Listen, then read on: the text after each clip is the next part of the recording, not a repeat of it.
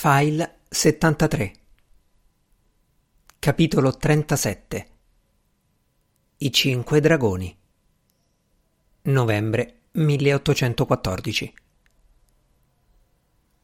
Sette anni prima, la casa di Lachelle in Bruton Street era a giudizio generale una delle più belle di Londra. Aveva quella specie di perfezione che può essere raggiunta solo da un uomo molto ricco e ozioso, che dedichi la maggior parte del tempo a collezionare quadri e sculture e la maggior parte delle sue energie mentali a scegliere mobili e carta da parati. La Shell aveva un gusto eccellente e un vero talento nell'accostare i colori in modo nuovo e sensazionale. Amava in particolare i blu, i grigi e un certo color bronzo abbastanza scuro e metallico ma non si era mai attaccato sentimentalmente a ciò che possedeva. Vendeva i quadri così come li comprava e la sua casa non era mai diventata un'affollata galleria d'arte dove regnasse la confusione tipica delle dimore di qualche collezionista. Ogni stanza conteneva soltanto pochi quadri e object d'art, ma tra quei pochi vi erano alcuni dei pezzi più belli e importanti di tutta Londra. Negli ultimi sette anni, però, la perfezione della casa di Lachelle era in un certo modo diminuita. I colori erano squisiti come sempre, ma non erano stati mai cambiati. Il mobilio era lussuoso, ma rappresentava la moda di sette anni prima. Nel corso degli ultimi sette anni nessun nuovo dipinto si era aggiunto alla raccolta. In quel periodo erano arrivati a Londra dall'Italia, dall'Egitto e dalla Grecia importanti sculture antiche, ma erano stati altri a comprarle. Quel che più contava si comprendeva dai vari indizi che il proprietario era stato impiegato in occupazioni utili, che aveva, per dirla in una parola, lavorato. Rapporti, manoscritti, lettere e documenti governativi erano posati su ogni tavolo e su ogni sedia e in ogni stanza si trovavano copie degli Amici della magia inglese, nonché libri sull'argomento. La verità era che la Shell, pur sostenendo con affettazione di disprezzare il lavoro, nei sette anni trascorsi dall'arrivo di Norrell a Londra era stato occupato come non mai Sebbene fosse stato la Shell a fare il nome di Lord Portishead per gli amici della magia inglese, il modo in cui Sua Signoria svolgeva le mansioni editoriali lo aveva esasperato oltre ogni limite. Lord Portishead faceva capo a Norrell per ogni più piccola questione ed eseguiva all'istante tutte le sue istruzioni, apportando modifiche spesso non necessarie, con il risultato che gli articoli della rivista erano diventati più noiosi e involuti a ogni numero. Nell'autunno del 1810 Lascelles era riuscito a farsi nominare vice direttore. Gli Amici della magia inglese era tra le pubblicazioni periodiche che avevano un maggior numero di abbonamenti. Non si trattava dunque di un impegno da poco. Inoltre la scriveva sull'argomento per altri periodici e quotidiani, era consulente del governo sulla politica per la magia, faceva visita a Norrell quasi ogni giorno e nel tempo libero studiava la storia e la teoria dell'arte magica. Il terzo giorno dopo la visita di Strange alla signora Bulworth, la era immerso nel lavoro nella sua biblioteca. Sebbene fosse già mezzogiorno, non aveva ancora trovato il tempo di radersi e di vestirsi, ed era in vestaglia, seduto tra libri, carte, piatti della colazione e tazze di caffè.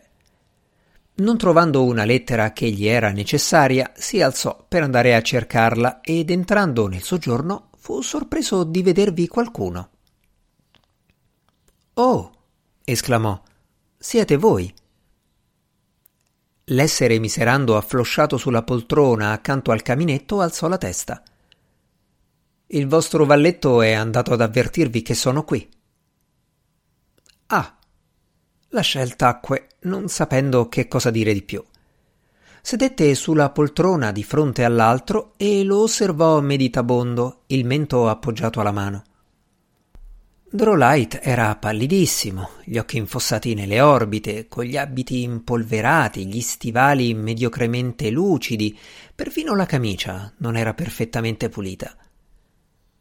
Ritengo davvero poco gentile da parte vostra, disse alla fine, accettare denaro per farmi rovinare, mutilare e impazzire. E accettarlo da Maria Bulworth, poi. Perché diavolo debba avercela tanto con me, non so proprio. Non l'ho costretta io a sposare Bulworth. Le ho offerto semplicemente un mezzo per fuggire da un uomo di cui non sopportava più nemmeno la vista. È vero che ha chiesto a Strange di trasformarmi in un lebroso. Oh, è probabile, sospirò Drolight. Davvero non lo so. Non c'è stato mai nessun pericolo che vi accadesse qualcosa. Voi siete qui, ricco, in buona salute e tra le comodità come sempre, mentre io sono tra gli esseri più disgraziati di tutta Londra. Non dormo da tre giorni. Stamani mi tremavano tanto le mani che quasi non riuscivo ad annodarmi il fazzoletto da collo. Nessuno può sapere quale mortificazione sia per me farmi vedere ridotto a uno spaventapasseri. Non che mi veda qualcuno, perciò che importa. Mi hanno chiuso in faccia tutte le porte della città. La vostra è la sola in cui io sia ammesso. Una pausa. Non avrei dovuto dirvi questo. La Shell scrollò le spalle.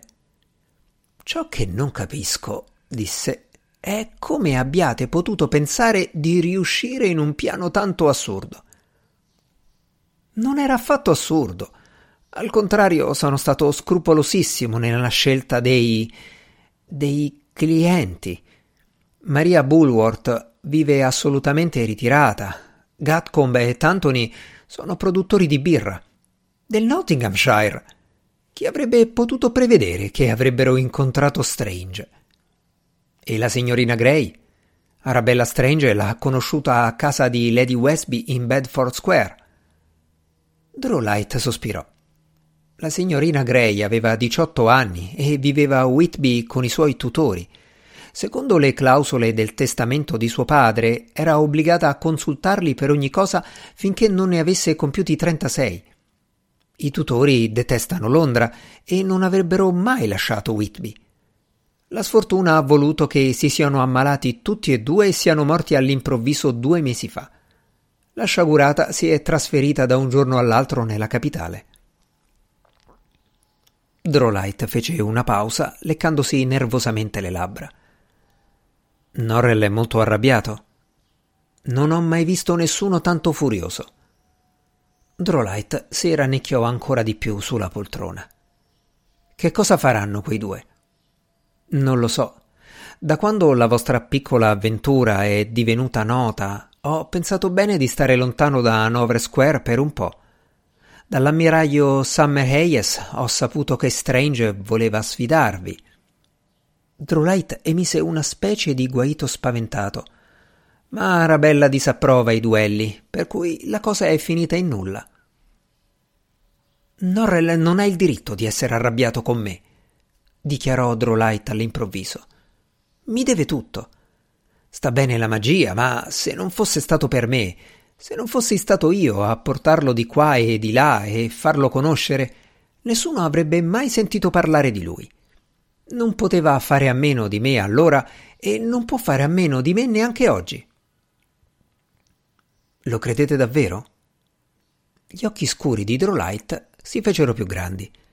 Si mise un dito in bocca come se volesse mordicchiarsi le unghie per trarne conforto, ma scoprendo di non essersi tolto i guanti, lo ritirò in fretta.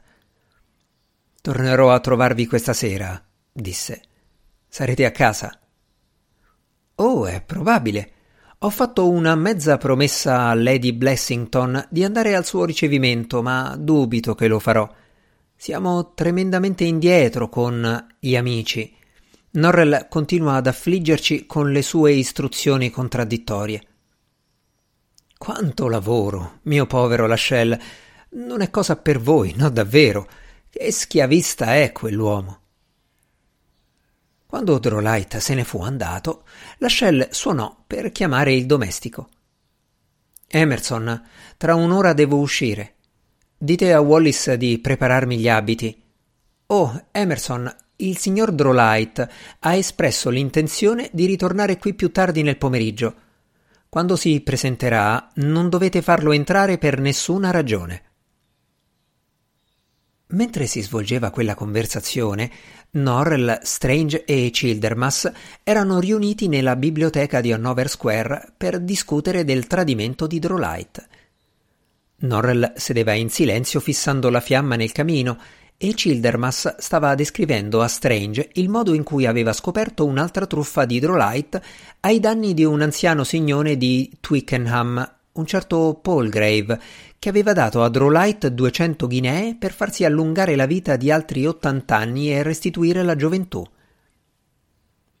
Non sono sicuro, continuò Childermas, che sapremo mai per certo quanta gente abbia pagato Drolight nella convinzione di incaricare voi di operare magie nere.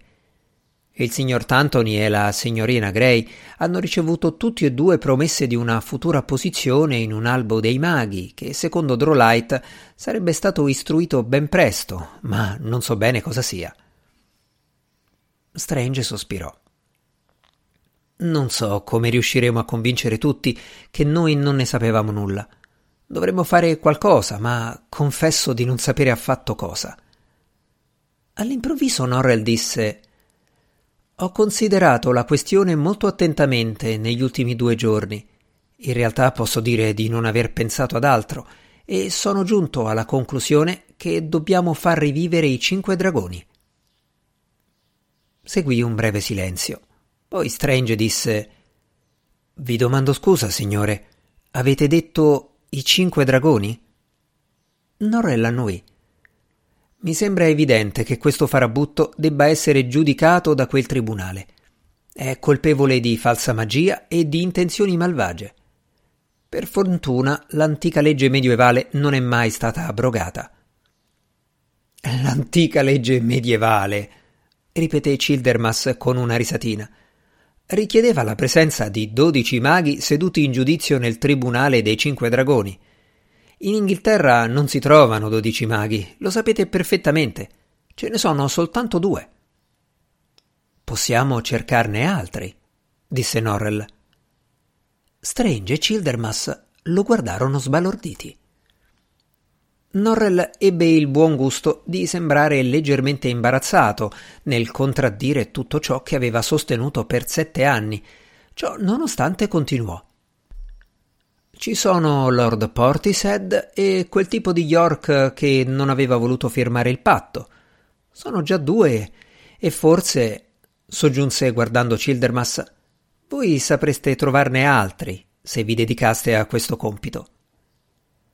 Childermas aprì la bocca presumibilmente per dire qualcosa a proposito di tutti i maghi che aveva scovato per il signor Norrell, maghi che non lo erano più ora che il signor Norrell aveva i loro libri o che erano stati da lui privati della possibilità di esercitare o costretti a firmare accordi perniciosi o eliminati dalla scena in altro modo. Perdonatemi, signor Norrell, intervenne Strange, ma quando dicevo che occorreva fare qualcosa, intendevo parlare di un articolo sul giornale o cose del genere. Dubito molto che Lord Liverpool e i ministri ci permettano, per punire una sola persona, di far rimettere in vigore una branca della legge che è defunta da più di duecento anni. E anche se fossero così gentili da permetterci di farlo, io credo che noi intendiamo parlare di dodici maghi praticanti. Lord Portishead e John Segundus sono entrambi maghi teorici. Inoltre è più che probabile che Drolight venga processato per frode, falso, furto e non so che altro. Non riesco a capire che vantaggio avrebbero i cinque dragoni rispetto ai comuni tribunali. La giustizia dei tribunali comuni è del tutto imprevedibile. Il giudice non saprà nulla di magia, non potrebbe mai comprendere l'enormità dei crimini di quell'individuo. Sto parlando di crimini contro la magia inglese contro di me. Il tribunale dei cinque dragoni era noto per la sua severità. Io ritengo che per la nostra sicurezza la soluzione migliore sia l'impiccagione. Impiccato? Oh sì, Sono più che deciso a farlo impiccare. Pensavo che fosse di questo che stavamo parlando. Norrell batté rapidamente le palpebre. Signor Norrell, disse Strange, sono infuriato quanto voi contro quell'uomo. È un furfante privo di scrupoli. Rappresenta tutto ciò che io disprezzo.